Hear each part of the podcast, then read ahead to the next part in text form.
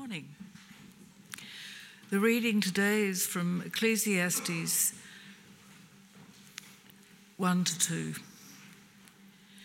Meaningless, meaningless, says the teacher, utterly meaningless. Everything is meaningless. What do all the people gain from all their labours of which they toil under the sun? Generations come and generations go, but the earth remains forever. The sun rises and the sun sets and hurries back to where it rises. The wind blows to the south and turns to the north. Round and round it goes, ever returning on its course. All the streams flow into the sea, yet the sea is never full. To the place the streams come from, there they return again. All things are wearisome more than one can say. The eye never has enough of seeing, nor the ear it's full of hearing. What has been will be again. What has been done will be done again. There is nothing new under the sun. Is there anything of which one can say, Look, there's something new? It was here already, long ago. It was here before our time. No one remembers the former generations, and even those yet to come will not be remembered by those who follow them. I, the teacher, was king over Israel in Jerusalem. I applied my mind to study and to explore by wisdom all that is done under the heavens. What a heavy burden God has laid on mankind. I have seen all the things that are done under the sun. All of them are meaningless, a chasing after the wind. What is crooked cannot be straightened, what is lacking cannot be counted. I said to myself, Look, I've increased in wisdom more than anyone who has ruled over Jerusalem before me. I have experienced much of wisdom and knowledge then I applied myself to the understanding of wisdom and also of madness and folly. But I learned that this too is a chasing after the wind. For with much wisdom comes much sorrow, the more knowledge, the more grief.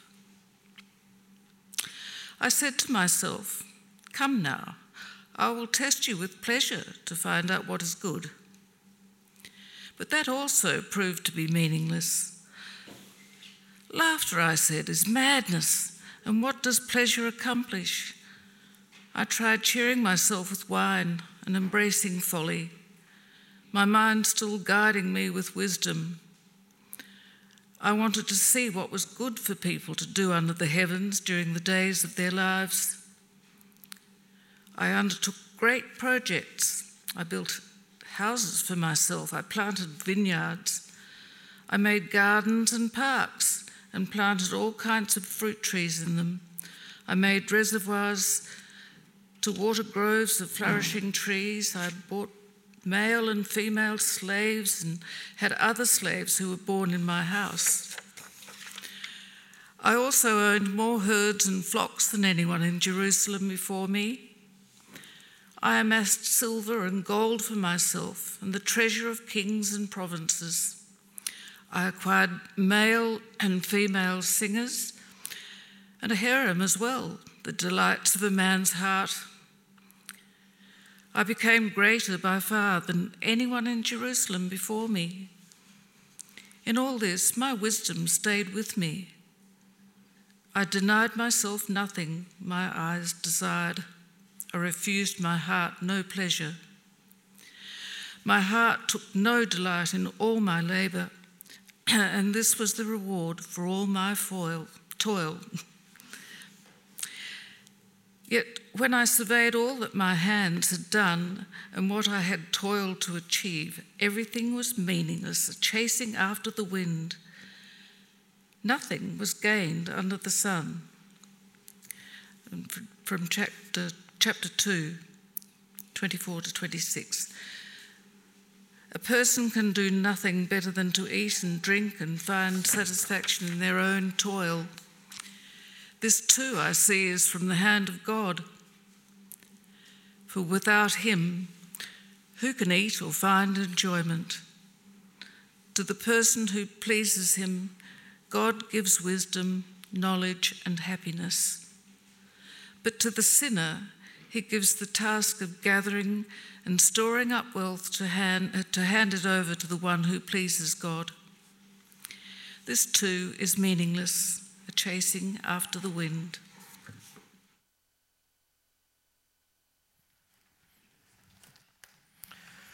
Thank you, Sue. Nice uplifting passage. that one. How's everyone going at the moment? uh, it was great to, great to be with you this morning. It's great to be covering a very intriguing book of the Bible over these next few weeks. Uh, maybe you're familiar with the book of Ecclesiastes, or maybe the, the reading that we just had then was the first time that you've ever read it. And at face value, the mood comes across as quite pessimistic and cynical, doesn't it? Meaningless, meaningless, meaningless. And you might be thinking, do we really need to hear such a glass half empty perspective of life? Surely there's enough of that in the world already. Here's the thing though, I don't think the writer of Ecclesiastes is a pessimist. No, I think, I think he's a man who is in tune with the deepest longings of his heart and he knows that nothing in life truly satisfies those longings. Maybe that's a feeling that you can relate to. I think the, the author C.S. Lewis put it really well when he, when he said, Most people, if they had really learnt to look into their own hearts, would know that they want something that cannot be had in this world. There are all sorts of things in this world that offer to give it to you, but they never quite keep their promise. I wonder if that rings true for you at all. That life never quite seems to deliver on what it promises. The writer of Ecclesiastes is posing the question of whether true meaning and lasting gain can be found in this life. And the answer he gives is no. At least, not without bringing God into the picture. Ecclesiastes shows us how the frustrations of life, which we're all familiar with, point us to the author of life. So, whether you've been following Jesus your whole life or this is the first time you've ever stepped into a church, my hope and prayer is that the honest realities of Ecclesiastes resonate with you. Um, but more than that, I hope they stir up in you a longing for something more, something beyond what we can see with our eyes and touch with our hands. Uh, so, getting into it, verse 1, uh, we meet the teacher or the, the gatherer of the assembly who writes Ecclesiastes. He's clearly a, a wise and well respected public speaker. Uh, it's commonly thought that the teacher is none other than the great King Solomon. Uh, this would explain why he identifies in verse 1 as son of David and king of Jerusalem.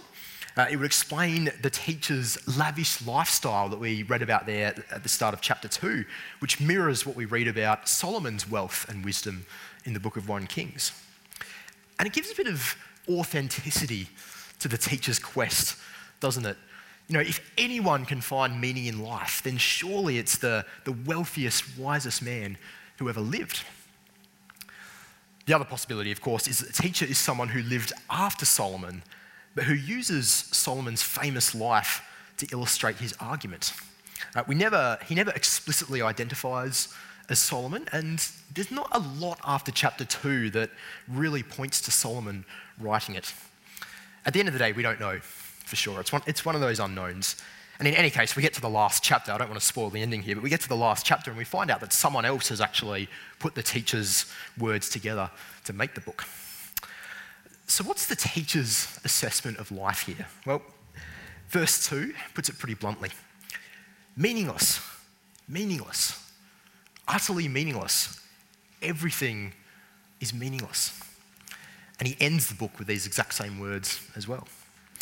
Meaningless is kind of the theme that runs right throughout the book. Uh, the words that's translated here as meaningless is, is used a lot of times throughout the book, and it's got a range of meaning. It can mean futile, vanity, fleeting, absurd, vapor. Um, the teacher is saying that there's, the nature of life is that it can't be, it can't be grasped, it can't be pinned down. There's, there's a certain fleeting nature to it. I had Rory, our little, little baby, with me in the bathroom once while the, the shower was running and the, the bathroom was filling up with steam. And Rory was about five months old. He was getting to that, that point where he was wanting to grab onto everything. And he, and he saw this steam coming towards him and he was trying to, trying to grab hold of the steam and getting really confused about why he couldn't grab onto it if you want a mental picture of what the teacher is saying about life, then picture a baby in a foggy bathroom trying to, trying unsuccessfully to grab hold of the steam. That's what the teacher is saying here. Uh, we can never pin life down. We can never get it quite the way we want it. Um, as much as we'd love to, we can never hit the pause button on those good moments in life and, and make them last forever. Uh, so the teacher asks in verse 3 what do people gain from their labours under the sun? What can be gained? You see, like any shrewd investor, the teacher has the bottom line in mind here. None of us would invest in shares that we didn't think were, were going to make a profit in the long term. And likewise, the teacher, he wants to get a good, in, a good return on his investment in life. The phrase under the sun here is one that the, the teacher uses a lot throughout the book. And he's talking about a purely human perspective of life, a, a perspective that's bounded by the, the world's horizons, with God left out of the picture. Um, so he's basically critiquing a secular worldview here. What does the teacher observe under the sun? Well, he sees the fleeting, futile, and frustrating nature of life. Generations come and go, each one quickly forgotten by the next. The sun, the wind, and the streams, they never arrive where they're going. The sea is never full. The water cycle never reaches its end goal. There's always more to be moving. Eyes and ears are never satisfied. There's always something else to see and hear. And in the famous words of verse 9, there's nothing new under the sun. There's nothing new under the sun. What has been will be again. History repeats itself again and again and again. And this is observable for us in so many ways, isn't it? From the, the mundane to the, the very significant. You know, I change Rory's nappy knowing that I'll be changing it again in a couple of hours' time, or Alicia will be more likely. Um, we rake up leaves knowing that more will fall out of the tree tomorrow. You care for that difficult and self destructive friend, knowing that they'll need more care in a few days' time. We never quite feel like we've arrived in life. The nature of life is that it's full of loose ends that we'd, we'd love to tie up neatly, but we just can't quite get there. Now, you might be thinking to yourself, nothing new under the sun. What about all of our technological advances that we've made in the three millennium, millenniums since this book was written? Um, well, I've got an iPhone 11. It's, it's a nice phone, does, does lots of nice things. But when I got it, I was no more happy, no more excited than, than when I got that first Nokia 3210 almost 20 years ago. And more to the point, human nature doesn't change, does it? Uh, the 20th century was meant to be the era where science and technology left religion miles behind and, and took humanity to, to new levels. Instead, it helped us fight bigger wars. There's nothing new under the sun when it comes to who we are. And this all leaves the teacher concluding that the world is a broken place. The world is a broken place and we can't fix it. Verse 15 what is crooked cannot be straightened, what is lacking cannot be counted. Therefore, verse 14, all things done under the sun are meaningless. Humanity hasn't arrived, and we never will. We're more likely to, to catch the wind and to pin the wind down uh, than we are to achieve gain under the sun. And then in verse 16, the teacher moves from general observations to his own personal experience. He tells of his quest to find meaning and substance in life. Where can it be found? if King Solomon wasn't the writer of Ecclesiastes, then the teacher must surely be using Solomon's famous life to communicate his point here. And that point is that not even the wealthiest, wisest person in the world can find satisfaction and meaning in the things of this world.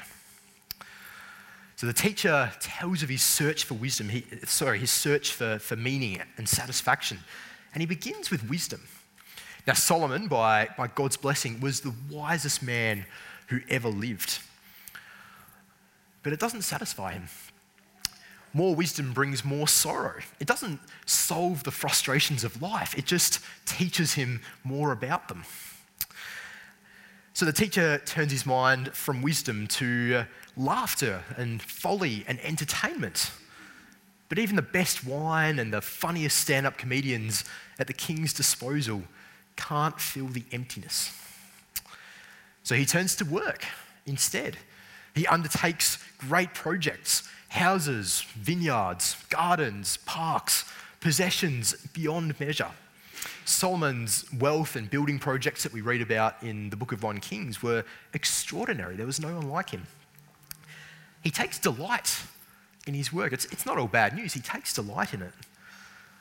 But this was his only reward. Verse 11, when he surveys all that he's achieved, it's still meaningless. No gain has been made. What about pleasure then? The teacher denies himself nothing he invests in every pleasure. Now, Solomon, you might be aware, had 700 wives and an extra 300 concubines, so the, the teacher isn't kidding when he says this. Uh, yet, even for the man who has it all, everything comes up short. He examines his life and he sees nothing no meaning, no gain. And that's because he comes back to a realization that, that he'll keep coming back to throughout this whole book the unescapable reality of death. Uh, verse 14, we, we skipped over verses 12 and 23 in the, the reading, but I'll, I'll cover it quickly here. Verse 14 the same fate overtakes both the wise man and the foolish man. The wise teacher knows that he's going to come to the same end as the most foolish person who ever lived. And this is why there was no gain in the teacher's work. Because from a human perspective, under the sun, death is the end of the road. It gets the last laugh. And so, for someone with the teacher's desire for gain and fulfillment in life, death is a crushing blow. And so he despairs. He hates life. He hates his work because one day he's going to have to leave behind everything that he's toiled hard for to someone else, someone who hasn't earned it. And in Solomon's case, that was a well founded fear. His, after he died, the poor leadership of his son fractured the kingdom that Solomon had worked so hard to build up. The world is a frustrating place, the teacher concludes. And even the man best placed to find meaning and gain in it has come up short. There's nothing to be gained under the sun. So, where does this leave us? We might wonder. I'm keen to leave you with something a bit more uplifting than what we've covered over the last 10 minutes or so. Um, where does this leave us? Well, it requires us to, to broaden our horizons beyond the sun. In the final couple of verses of chapter 2, the teacher finally reaches a positive note as he brings God into the picture. He sees that food, drink, and work are gifts from God for our enjoyment. And verse 26 to the person who pleases him, God gives wisdom, knowledge, and happiness.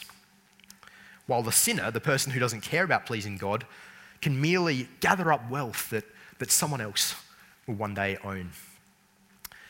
Can you see the, the key here? The key is seeking to please God. The teacher's quest for meaning was a self centered quest. He was living for himself. Happiness, his own happiness, was his chief aim. It's all I, I, I, me, me, me. And it leaves him seeking meaning and fulfillment in things that were never meant to provide meaning and fulfillment. See, good things are spoiled when we, we try to get more out of them than they were meant to provide. The key to enjoying these good gifts wisdom, wine, food, laughter, pleasure, home building projects, all these things. The key to enjoying these gifts is recognizing them to be just that gifts. And if the gifts are this good, then how awesome must the giver be? A few weeks ago, Alicia bought me a gift. It's a face mask with seals on it. It's, um, it's very, very handy. Apparently, it makes me look more approachable. That was the, the, the, reason she bought it. Seems to be doing the job. Um, it's, it's a nice gift. I, I really like it. I, I, I, wear it quite a lot. Um, but how sad would it be for me to obsess over what a great gift this is, what, a, what an amazing mask with seals on it this is, and ignore the person who gave it to me? You see, this, this gift represents just a tiny, tiny, tiny fraction of who Alicia, ha- who Alicia is to me and, and the joy that I have of knowing her. If the gift is good, then how much better must the giver be? Can't say I never compliment my wife up the front. Um, but it's the same for our relationship with God, isn't it? Seeking meaning and, and gain in anything but God sells us short.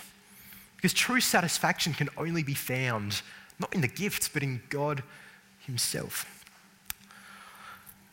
I wonder, what is it that you need to be happy? Like, if you think about your life right now, do you ever think to yourself, I just need this, and then everything will be good in life? Uh, the teacher is telling us here it's a dead end. There'll be something else you want after that. There'll be another barrier to your happiness that will pop up as soon as you knock that last one down.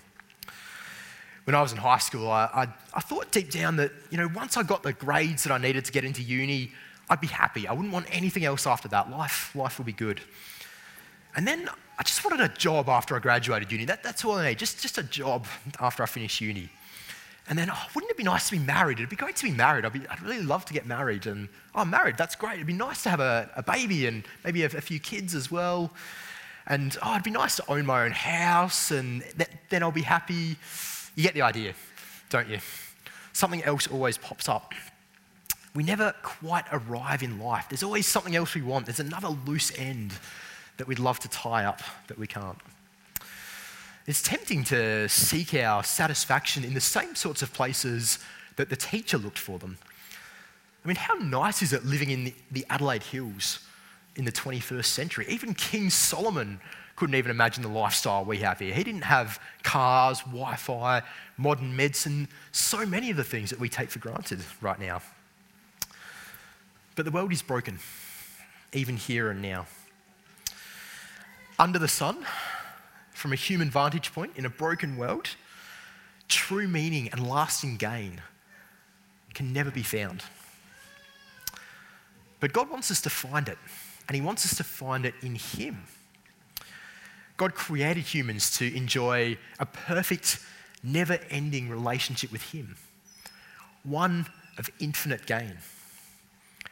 But we rejected God. We chose to seek our meaning and our happiness in created things rather than the Creator. And that's what the Bible calls sin. And in doing that, we, we corrupted not only our relationship with God, but our relationship with each other and with the world around us as well. The, the brokenness and the futility that the teacher sees in the world around him and, the, and that we see in the world around us as well shouldn't surprise us. It's a consequence of sin. Now, we read about it in Romans chapter 8, where we read that the creation was subjected to frustration. Verse 20. And verse 22, the whole creation has been groaning in the pains of childbirth. But there's good news. There's good news. Frustration and death aren't the end of the story. Our sin and our broken relationship with our Creator aren't the end of the story. Because something happened after the teacher's lifetime. Something that he didn't know was going to happen. Something that helps us to understand his writings in a way that not even he did. And that is that Jesus, God's own Son, died to deal with our sin once for all. My sin, your sin to bear it himself on the cross so that we don't have to. And not only that, but he was raised back to life as well to prove that there's something on the other side of death. Jesus has dealt not only with our guilt before God, but he's dealt with the harsh reality of death. Maybe you're here this morning, you're, not a follower of Jesus. This is, this is all a bit new for you. Well, this is the message that is at the heart of what it means to be a Christian. Believing that Jesus died for my sins and that he was raised back to life as well to conquer death. Uh, so we live now with the reality of sin and brokenness in the world, but we await what's to come as well. When, in the words of Romans chapter 8, creation will be liberated from its bondage to decay. Our adoption as God's children will be fully realized. Our faulty bodies will be fully redeemed. And these words, these wonderful words of Romans chapter 8, verse 18, will, will not be a longing hope, but a present reality. When Paul writes that, I consider that our present sufferings are not worth comparing with the glory that will be revealed in us. The gospel message not only gives us hope, but it shows us how amazing God is, how satisfied we can be in Him, what gain we can have in Him. A God who loved us enough, even when we rejected Him, to send His own Son to die in our place so that we could be brought back into a relationship with Him. Getting to my main point in a sec, I'm just waiting for the thunderbolt to, to go at the right moment. Um, we, we heard earlier, didn't we? Everything done under the sun is meaningless. That's a, that's a pretty big statement to make. And it, it probably makes us think, well, what does that mean for me going to work this week? Is, is what I'm doing at work meaningless? What about my hobbies? Are they meaningless? What about, what about my family? Is, is everything I do in life meaningless? Well, if we're seeking our meaning in these things, then there's a sense in which they are meaningless because, in the sense that they're not going to last. Thing, things in this life are fleeting and, and unlasting. But if we're doing them in the context of a relationship with God, if we're, if we're enjoying them as gifts from God, if we're seeking to please God and to honor God in what we do in life, then there's huge amounts of meaning and gain in that because that relationship with God is one that will last. It's one that will last into eternity. So, where are you seeking your meaning and your satisfaction in life? Are you seeking it in the good things that you have? Are you seeking it in the good things that you want? Or are you seeking it in the God who gives us good things for our enjoyment as a tiny, tiny hint of how awesome He is and how much more He has in store for us? If the gifts are this good, then how awesome must the giver be?